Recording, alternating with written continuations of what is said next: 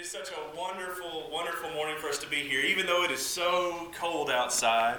And they're projecting all this snow and then freezing rain, and we're just kind of, everybody's coming a little bit feeling like just, ugh, cold, but how quickly we warm up once we get together. We can be very thankful for the heating system that we have. We can be very thankful that it is a comfortable temperature in here. But I'm confident to say that even if it wasn't, Thus, the fact that we are gathered together to in, in one accord to study God and to worship from His word, study from His word and worship His name, praise Him. That that would, in, effect, warm us up, warm our souls. This morning, I would like you to turn to your Bibles back to the book of Colossians. If you were not here last Sunday afternoon, we were I gave a lesson out of the book of Colossians. Uh, it is uploaded online. If you have the opportunity, I would encourage you to go check that out because we're going to kind of pick up where we left off and finish up a thought that we started Sunday afternoon. Now, we talked about Sunday afternoon, we looked in Colossians chapter 3 and in verse 17, where, where we read, Whatever you do in, the, in word or deed, do all in the name of the Lord Jesus, giving thanks through him to, through God the Father. Now we are we are going to pick up right where we left off, and we're going to go ahead and we're going to read from this passage, Colossians 3. We're going to read verses 18 through chapter 4, verse 1. Starting in verse 18, we read, Wives, be subject to your husbands, as is fitting in the Lord. Husbands, love your wives, and do not be embittered against them. Children, be obedient to your parents in all things, for this is well pleasing to the Lord. Fathers, do not exasperate your children so that they will not lose heart. Slaves, in all things, obey those who are your masters on earth, not with external service as those who merely please men, but with sincerity of heart, fearing the Lord. Whatever you do, do your work heartily as the Lord as for the Lord rather than for men, knowing that from the Lord you will receive the reward of the inheritance. It is the Lord Christ whom you serve, for he who does wrong will receive the consequences of the wrong which he has done, and that without partiality. Masters, grant to your slaves justice and fairness, knowing that you too have a master in heaven. now, this, uh, see if this thing's going to cooperate today. It is. This morning, we're going to focus on the home and family side of, of this, this passage. It goes into, a, uh, into some other things, but we're going to really focus on this idea of the home and of the family. And maybe that's one of the first things that we did notice about these passages. Paul is talking here about reciprocal relationships. What that means is he's talking about relationships that both make up a whole. We have the husband and the wife, the parent and the child, even the master and the servant. But not just that they make up a whole, we're reading about relationships that are in equality, that are equal to one another. If we remember Galatians chapter 3 and verse 28, when Paul said, There's neither Jew nor Greek, there's neither slave nor free man, there's neither male nor female, for you are all one in Christ Jesus. Now, what this means is that the duty is also equal. That is to say, it's never just one sided. It's never just left fully up to the man to do everything, or fully up to the woman, or to the master, or to the slave, or to the parent or the child. And in Paul's day, this was a very, very controversial thing to say. Because women were not treated with the same rights as men, especially in the Roman Empire, which ruled most of the land at this time. So while so many in the world today do view Paul as a chauvinist, it could hardly be farther from the truth in what he was saying. We see that his, pur- his purpose was neither political nor was it economical. He was looking simply, or he wasn't, excuse me, he wasn't looking simply for women's rights to vote. He wasn't looking simply for women's rights to equal pay. He was looking for something much, much deeper than that. Paul was looking to encourage all Christians male, female, parent, child, master, slave that you are to stay in character. And now notice here some things that, that you might also have picked up on. Notice in verse 18. At the end of the verse it says, as is fitting in the Lord. Then skip on down to verse 20. Towards the end of that verse, it says, as is well pleasing to the Lord. Verse 22, fearing the Lord. Verse 23, as for the Lord. Verse 24, it is the Lord Christ whom you serve. And chapter 4 and verse 1, a master in heaven.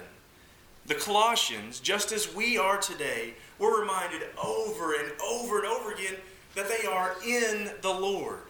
They just talked about how they had put on a new self, and they were essentially reminded that in everything they do, in word or in deed or in everyday relationships and duties, they, just like us, were to put on the Lord. They were to put on kindness, they were to put on love, joy, peace, patience, gentleness, goodness, faithfulness, self control. They were to put on all these things, not just to pick and choose, but everything that they did. And so that's why last Sunday's sermon, that's why the Sunday afternoon sermon was so important, because it's the beginning. It's the cornerstone teaching that builds us up into strong relationships.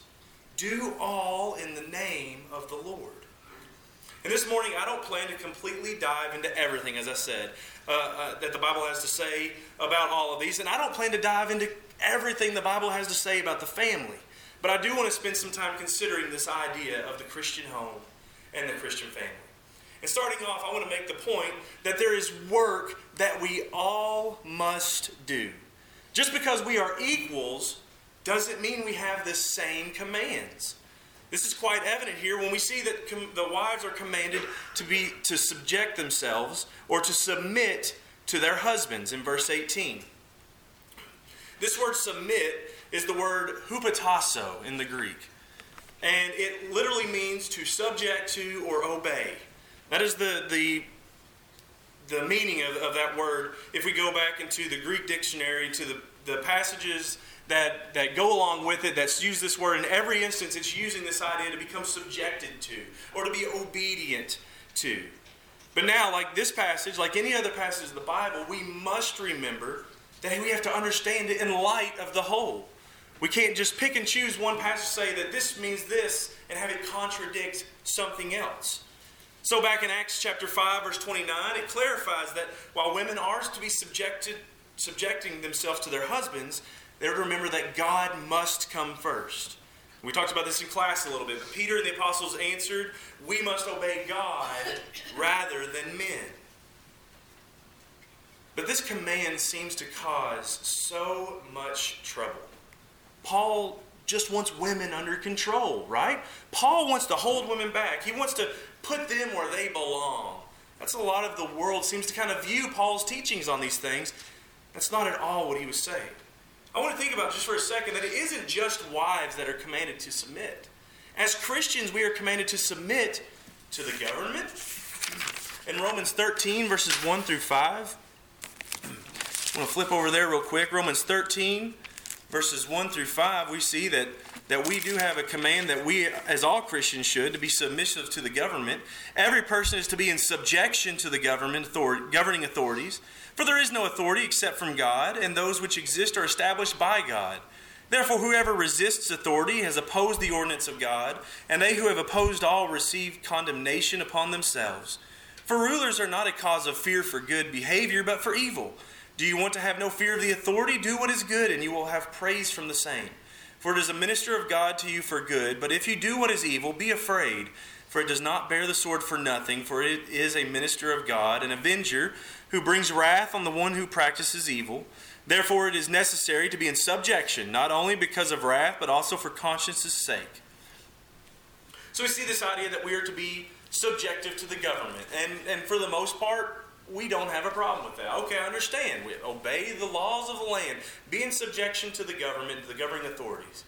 But we also have other passages that remind us of this. 1 Peter chapter 2 verse 18. In 1 Peter chapter 2, we are told to be submissive to our masters.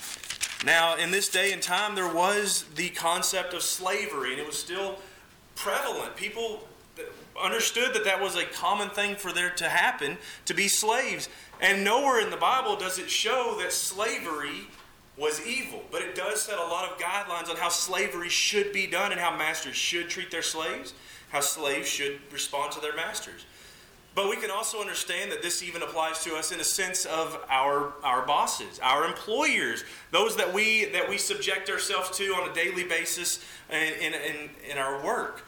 In 1 Peter chapter 2 in verse 18, it says, Servants, be submissive to your masters with all respect, not only to those who are good and gentle, but also to those who are unreasonable.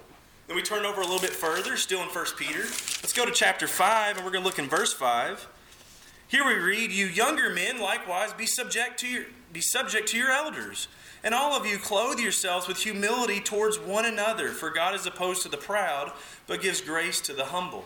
So in this passage, we see that we are to be subjective, or being subject or submissive to our elders. And even in this passage, it gives the idea that we are submissive to one another.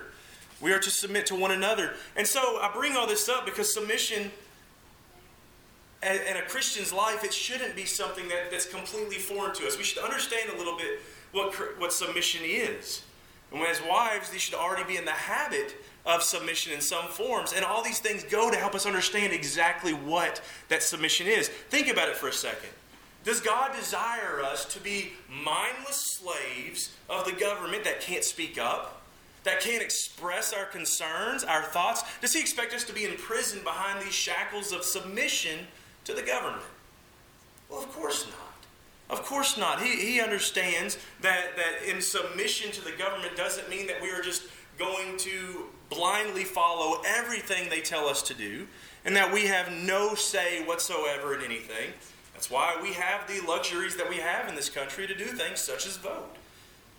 Instead of that, instead of looking at submission as some sort of bondage that we go into, we need to understand that submission involves a great deal of faith, a great deal of humility, a great deal of love, and a great deal of patience.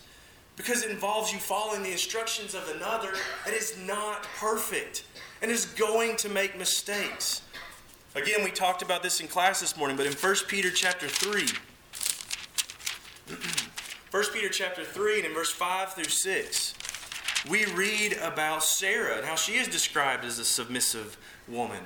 In verse 5, it says, For in this way, in former times, the holy women also, who hoped in God, used to adorn themselves, being submissive to their own husbands, just as Sarah obeyed Abraham, calling him Lord you have be- and you have become her children if you do what is right without being frightened by any fear.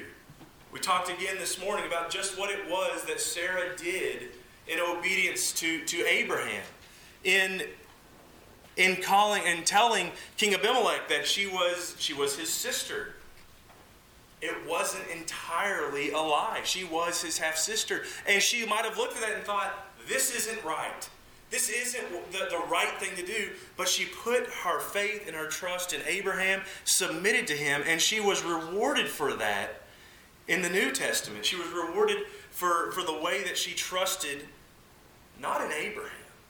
She didn't trust entirely in what Abraham did. She was obedient to Abraham. She put her trust in God. As husbands, we would do really good to remember that submission is not something that God commanded to be done to show the husband just how great he is. It's not something commanded to be done so that we can we can have this feeling that God really has put a whole lot of trust in us that we're going to make all the right decisions. In fact, it's just the opposite of that. Because in, in, the same chapter, in verses 1 through 4 of 1 Peter, it says, In the same way, you wives, be submissive to your own husbands, so that even if any of them are disobedient to the word, they may be won without a word by the behavior of their wives. As they observe your chaste and respectful behavior, your adornment must not be merely external, braiding the hair and wearing gold or jewelry or putting on dresses, but let it be the hidden person of the heart, with the imperishable quality of a gentle and quiet spirit, which is precious in the sight of God. Submission is not for man. Submission is to show God how magnificent and how worthy He is. And you know what? That had better put some pressure on us as husbands. On us as men, that had better put some pressure on us because we should be striving to be someone that they can submit to.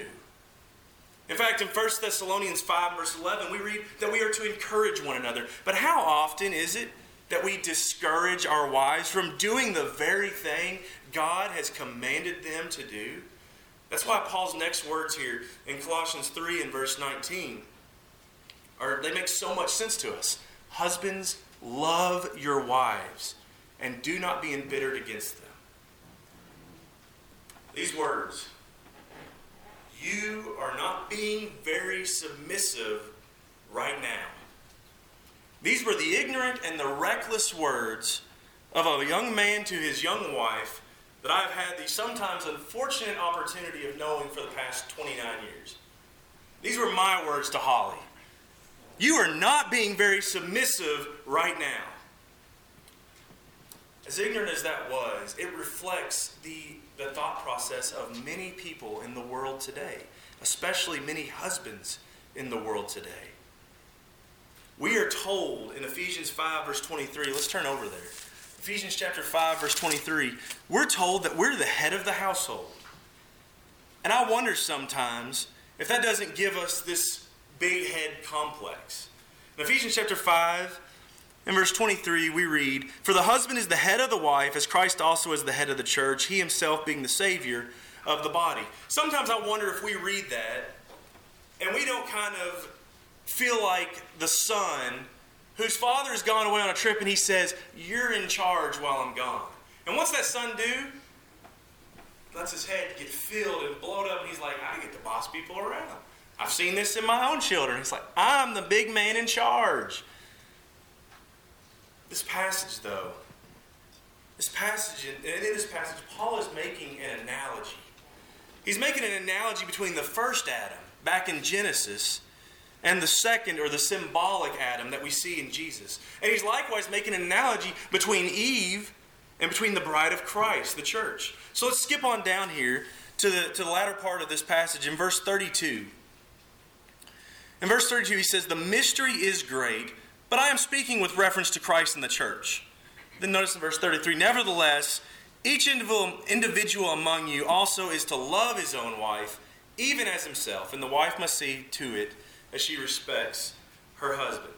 One thing that we see in this passage that becomes abundantly clear is that as the husband, we ought to see ourselves as a protector, as a defender, as a provider for the wife, just as Christ was for the church, but never as the dictator, never as the tyrant of our wife.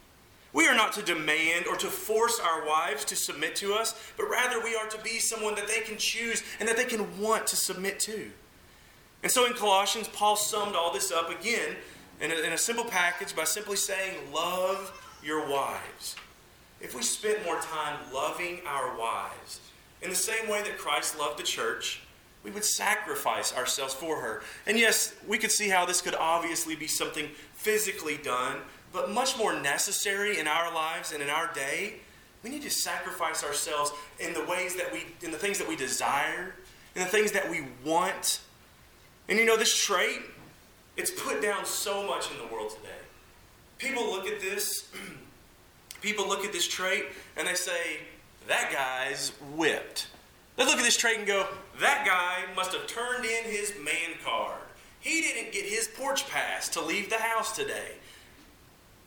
This trait is incredibly mocked. But to the Christian, we must see this trait as a wonderful opportunity to reflect Christ in our relationships, especially with our wives. Maybe it involves giving up a hobby, giving up something that we really enjoy, or giving up time spent with friends to show her that more important than these things is her. She's most important of all. But then sometimes we have the question well, what about if I, when I do that and she just still doesn't see things my way? She doesn't see things the way I see them. What do I do then? What do I do when she doesn't get it? Well, I would ask you, number one, to remember what about all the times that you didn't get it? What about all the times when you didn't see it God's way? What did He do? What did He do in those instances? Did He send a flaming bolt of lightning down from heaven to get your attention? Did He just kind of reach out here and smack you around a little bit until you understand what you did wrong?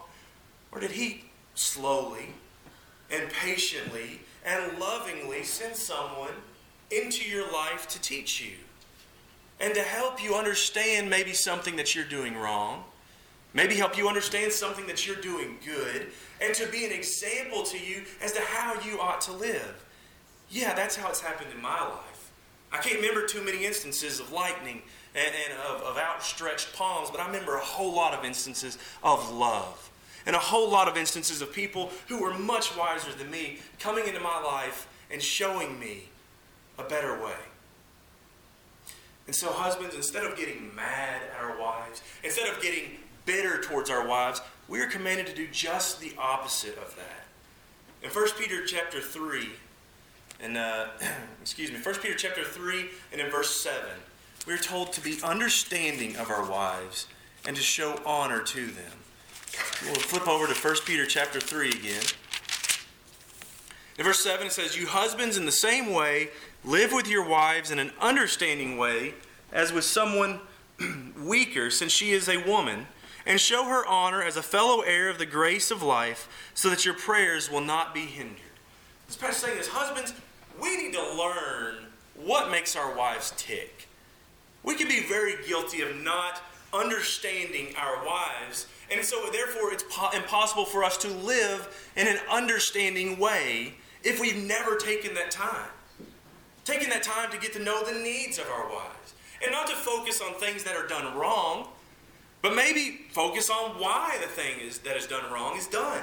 And more important than that, focus on what's done that's right. Focus on what's done that's worthy of honor. And once you understand these things and you notice these things, start honoring. Start honoring our wives. Don't focus on mistakes, but praise her for what she does well. Holly and I, for example, love, absolutely live to pick on one another. In fact, so much of our time is spent doing this, and it's just it's just a part of our personalities and our relationship together. We don't just love to laugh with one another, we genuinely love to laugh at one another.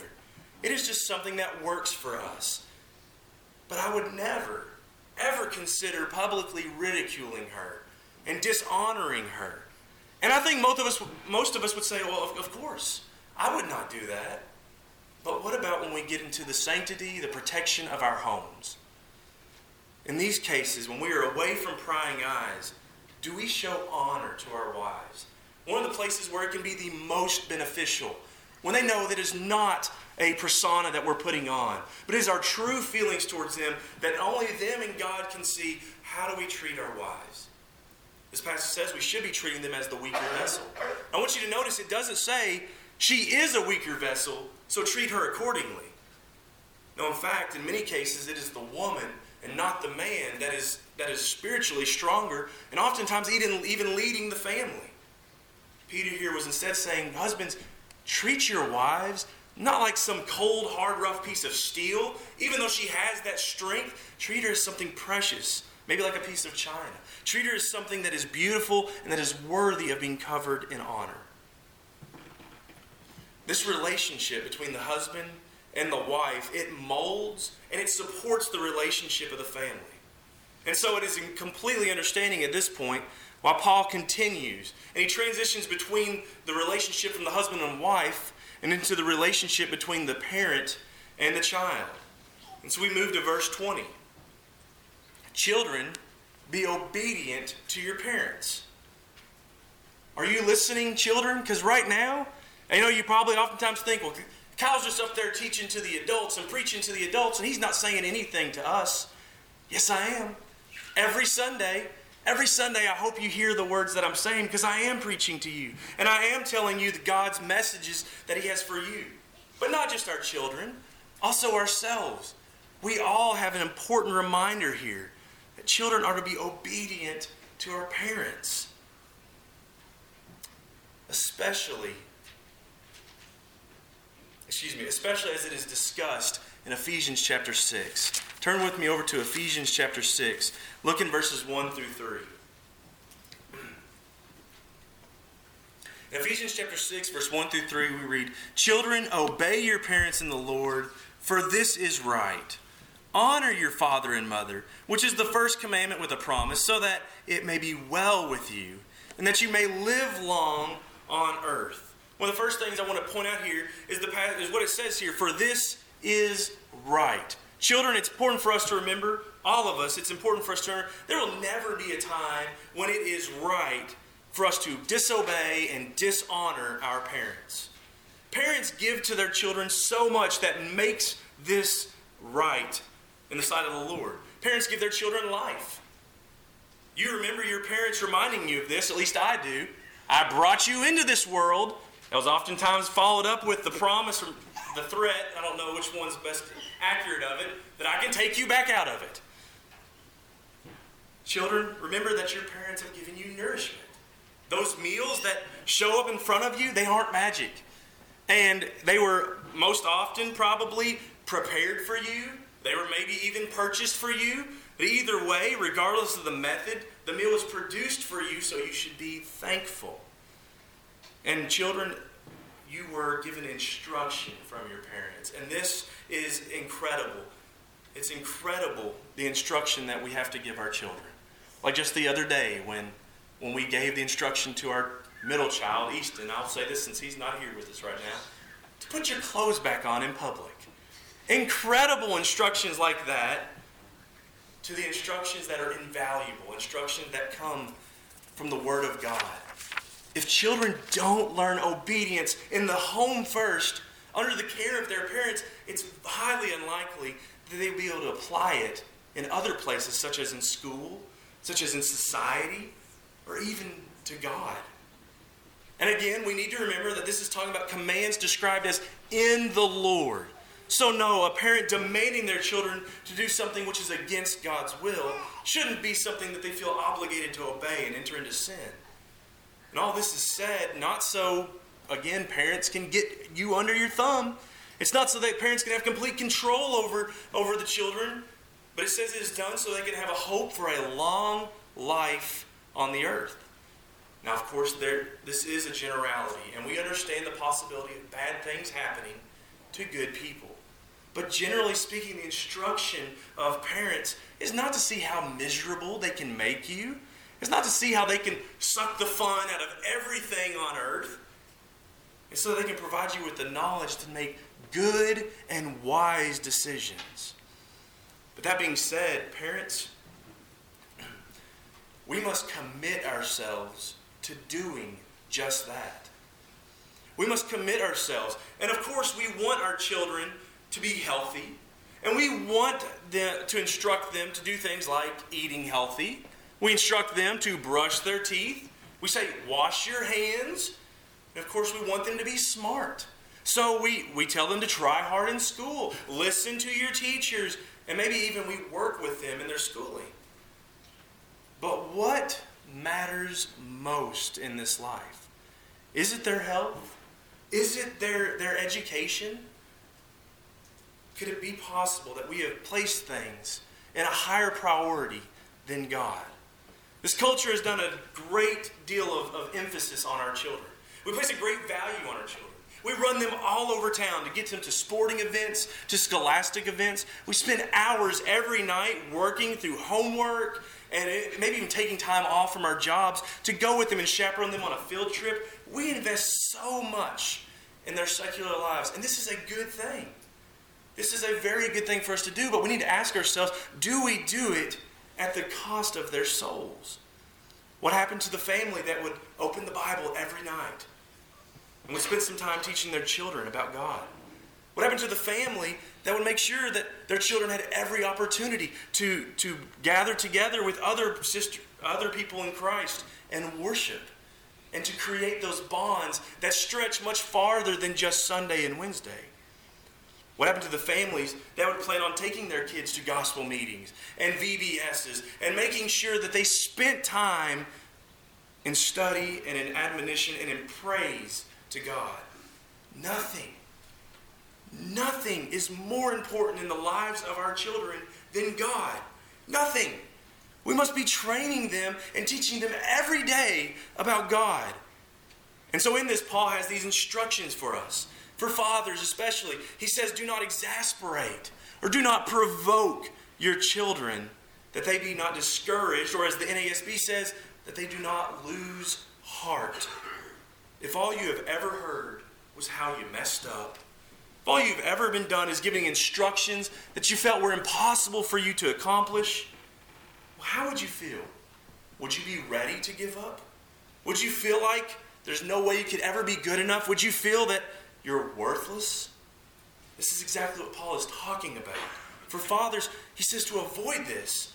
It's similar to what Peter said to, to husbands with their wives. We must have an understanding and be understanding with our children. And that means we must be working with them. We must be getting to know them. We must be spending time instructing them. We must be spending time guiding them towards a healthy relationship with God. And we must remember who they are. We must remember that they are souls. They are souls not that we created, they are souls that God blessed us with. And that they are going to make a lot of immature mistakes along the way. But we need to be there, patiently encouraging them, loving them, and not being overbearing on them as fathers. But likewise, mothers are given uh, a command. Excuse me. Mothers are told to love your children. Look over in Titus.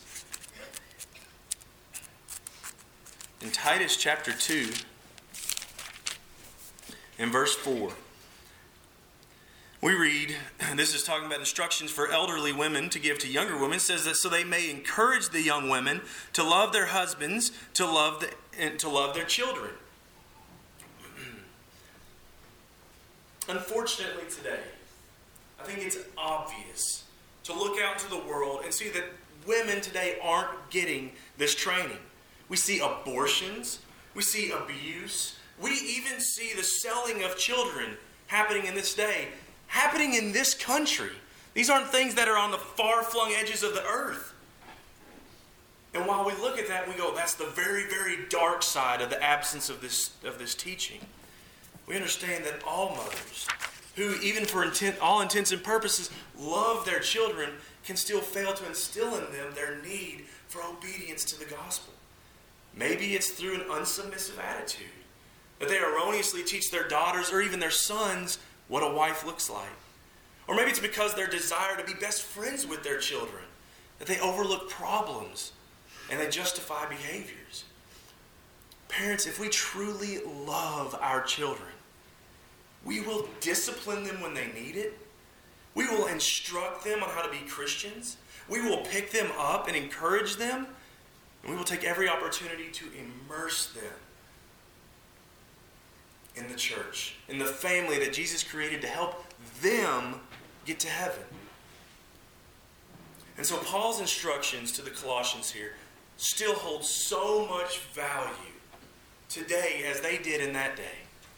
Whether it's in our relationship with our spouse, our relationship with a parent or a child, a relationship with an employer or whomever, whatever you do in word or deed, do all in the name of the Lord. Have your relationships been what God would have them to be? Do you maybe this morning understand and think that you need to take some time to correct some things? Maybe in your marriage, maybe in your parenting, maybe as a child to your, to your parents. Satan would want you to think today that it could never work. Satan would want you to think today that things can't change. He would even want you to think that the problem isn't mine, it's theirs to change. But God would have you know that you can make a difference. You can make a difference in those around you, and oftentimes that difference starts with yourself, making yourself more like Him. Is there some way we can help you this morning to do that? Is there something that you've been struggling with that you would like the saints here to, to, to pray about and to help you with, to work together to build you up? Or maybe you've realized this, all this talk of relationship, you've realized that you desperately need to submit yourself to a relationship with God. Here in just a moment, we're going to sing number 269 we're going to understand that nothing, nothing could have drawn us close without the blood that He shed and the sacrifice that He made. It is Jesus on the cross for us. But He made that sacrifice. He, he, he spent the currency that we never could have, could have afforded. He paid the cost, taking all our sins on that cross. Do we hold that payment as something that it was just a waste of his time, a waste of his blood? Or do we truly value Do we see the beauty? Do we see the significance of his sacrifice? And does that draw us closer to him? Draw us to him into a manner that we want to submit. We want to give everything over and trust in him. That he will that he will be there for us, that he will pick us up when we fall down. And that he will carry us through to this glorious kingdom. We are a family. We love one another. We are here to help one another. And we would love to do that this morning in whatever way that we possibly can. But it starts with you making the first step and letting us know how we can help you. If there's something we can do this morning, I would encourage you. Please come forward now as we stand and as we sing.